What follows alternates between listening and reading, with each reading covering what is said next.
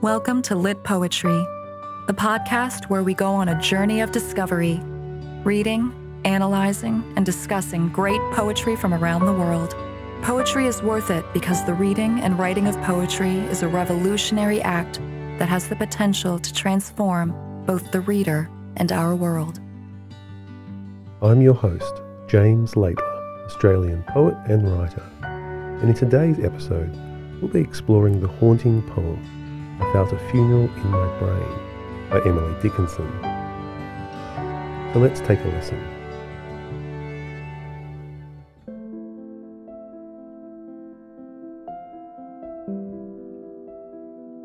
I Felt a Funeral in My Brain by Emily Dickinson.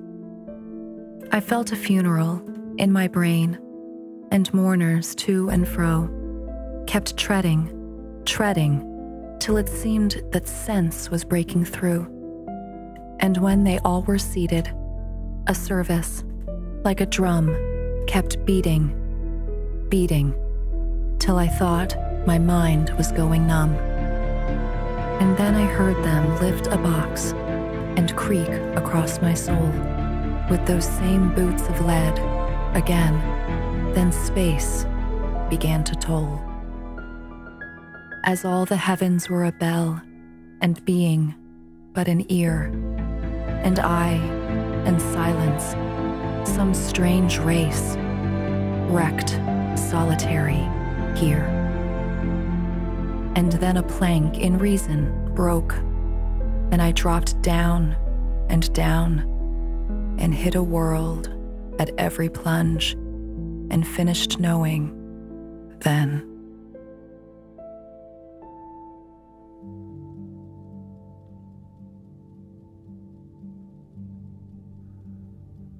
So let's talk history. Dickinson was born on December the 10th, 1830 in Massachusetts and died at the age of 55 on May the 15th, 1886. Dickinson was an American lyric poet who lived in seclusion and commanded a singular brilliance of style and integrity of vision. With Walt Whitman, she's widely considered to be one of the two leading American poets of the 19th century. It should be noted that the American Romantics and Transcendentalists had a strong literary influence on Dickinson's life and her development as a poet.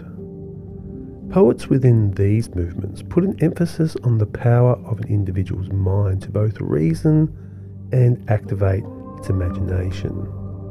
And they also promoted a renewed sense of how important nature was to the human race. While Whitman used a spacious style that tended to draw in and celebrate the wide complexity of American life and society, Dickinson explored a very interior style of poetry. And this focus is very notable in I Felt a Funeral in My Brain. In this poem, we actually get this profound vision of a person's own consciousness, their own self awareness, that strange feeling we all know of somehow being a passenger in our own heads and dialoguing with ourselves and observing ourselves. With Dickinson growing up within a devoutly religious Christian community and being exposed to a number of religious revivals in her time, it's not surprising that in Dickinson's poetry she explores existential themes our poem today is a case in point. However, even though she was deeply affected by the religious zeitgeist of her time, ultimately Dickinson's poems make it quite clear that she struggled when her thoughts turned to God. Indeed, she ultimately rejected organised religion, and many of her poems question the very existence of God, an activity that would have been seen as scandalous if not blasphemous, when she lived. Perhaps this therefore goes some way to accounting for her reclusiveness as a poet in a world that would have been somewhat hostile to her views if fully revealed. As such, only 10 of Emily Dickinson's nearly 1800 poems were known to have been published in her lifetime, with the bulk of her work only discovered after her death.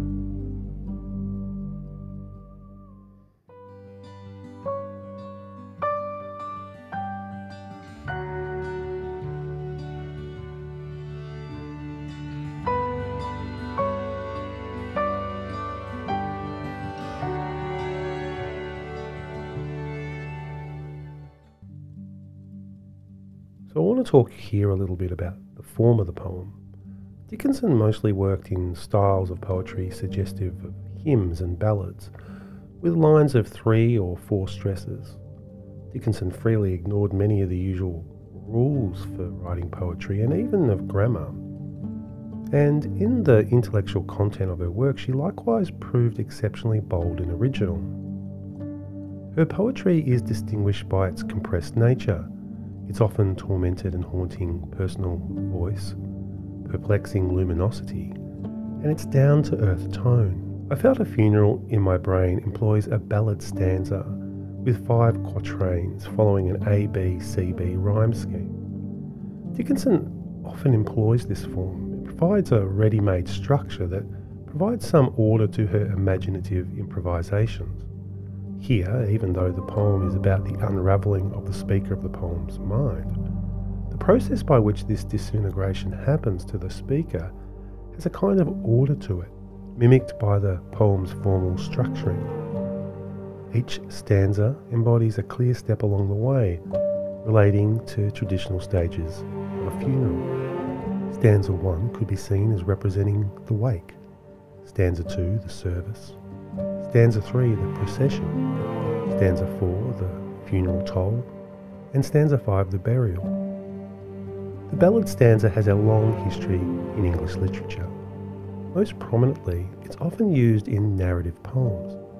Dickinson doesn't always tell a story in her poems, but here she does. The stages of the funeral become events in the story that are taking place within the speaker's mind. In fact, readers might think of both poems and funerals as ritualized stories.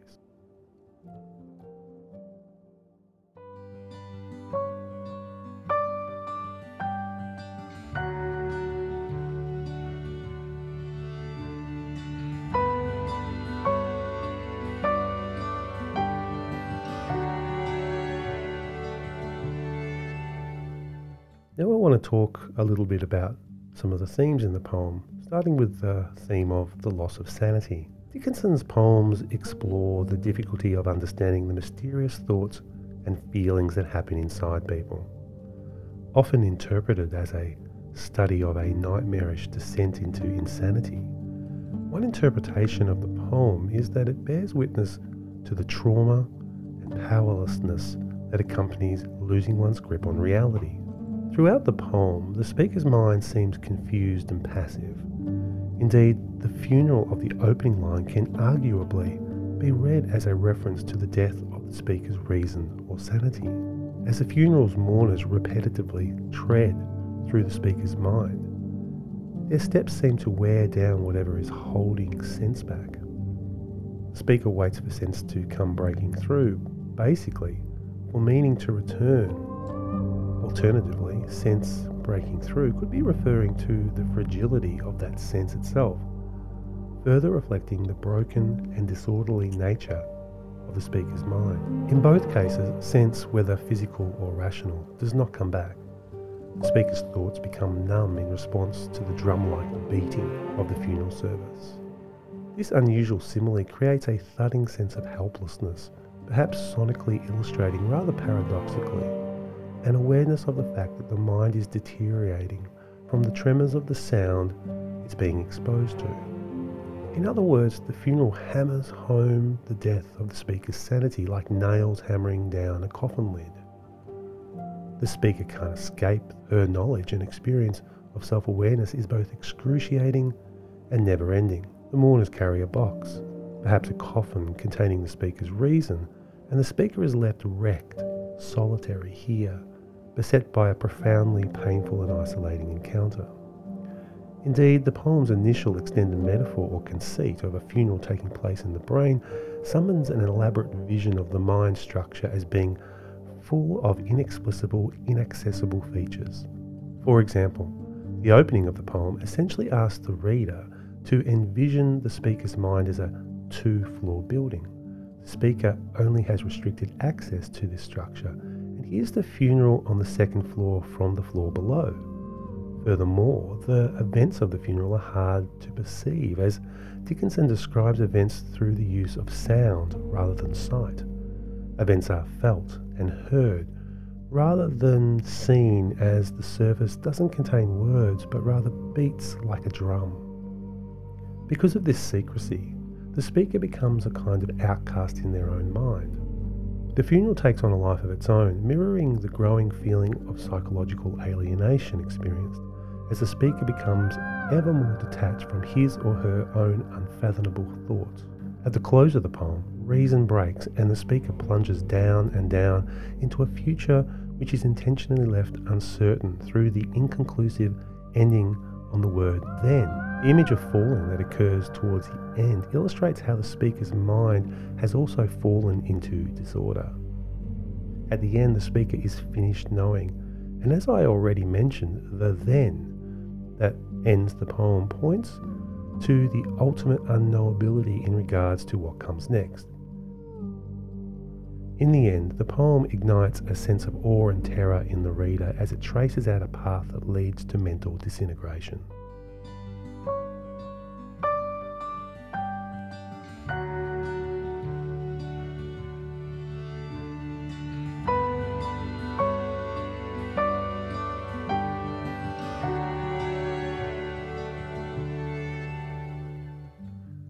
Universe as an unknowable mystery is another central theme in this poem.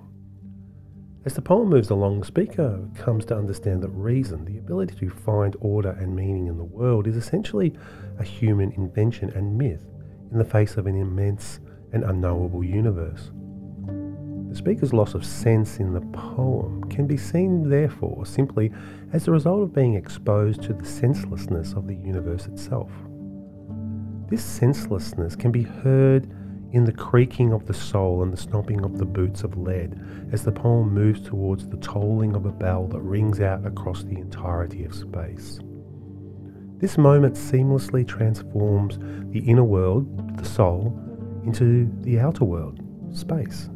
And since Dickinson's poems often speculate on the existence of God, this can be read as a moment of confrontation between the speaker and a terrifying question about the divine. For Dickinson, in the unknowable universe, things in this world can only ever be perceived rather than explained. This epiphany about the universe strips the speaker of their security and the certainty of who they are, turning them into some strange race. Of course, when the poem began, it explicitly compared the speaker's mind to a building. That building's collapse represents the collapse of order and reason, so that the speaker confronts an endless universe that cannot be explained through human means. When the speaker says a plank of reason broke, the floorboards of the mind finally snap. By explicitly associating these boards with reason, the speaker treats rationality as a man made structure one that can be broken by external forces. In other words, the universe doesn't obey the supposedly rational rules created by people. In fact, it actively works to destroy them.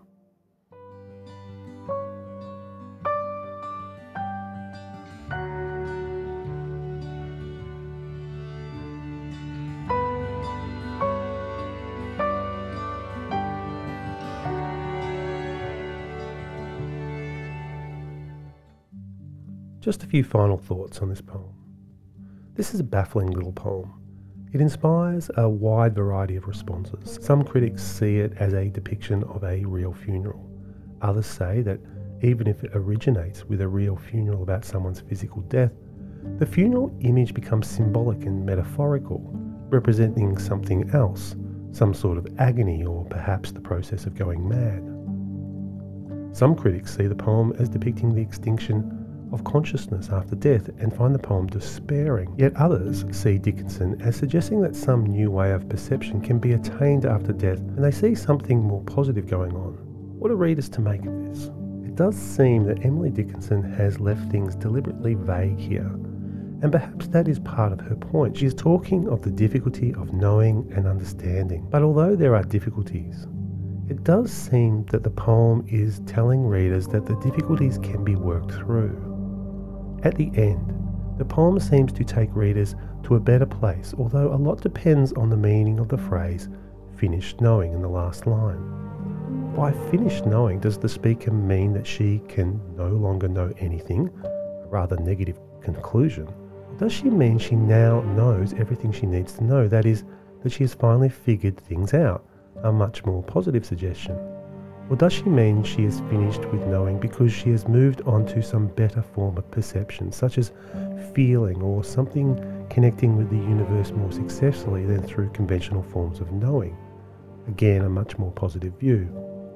To me, Dickinson has moved from the myth that says all life's mysteries will one day be known and has embraced the rather important wisdom that says the older I get, the less I actually know. Rather than be an oppressive reality, that sort of wisdom can be very liberating to people who are brave enough to embrace it. So we'll finish here with one last listen to the poem, read by the fabulous Lucy Freeman. And if you want to view the video clip for this poem, then visit our Lit Poetry channel on YouTube. To support our work, you can donate to Lit Poetry through the Patreon link on the website. See you later.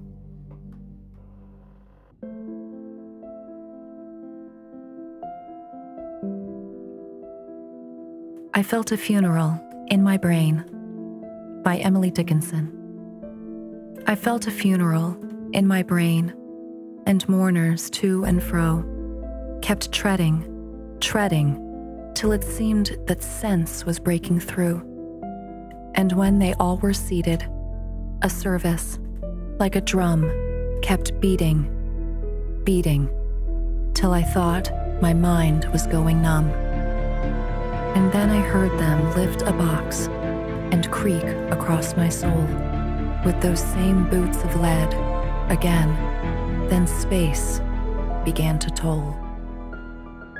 As all the heavens were a bell, and being but an ear, and I and silence, some strange race, wrecked, solitary, here. And then a plank in reason broke, and I dropped down and down and hit a world at every plunge and finished knowing then.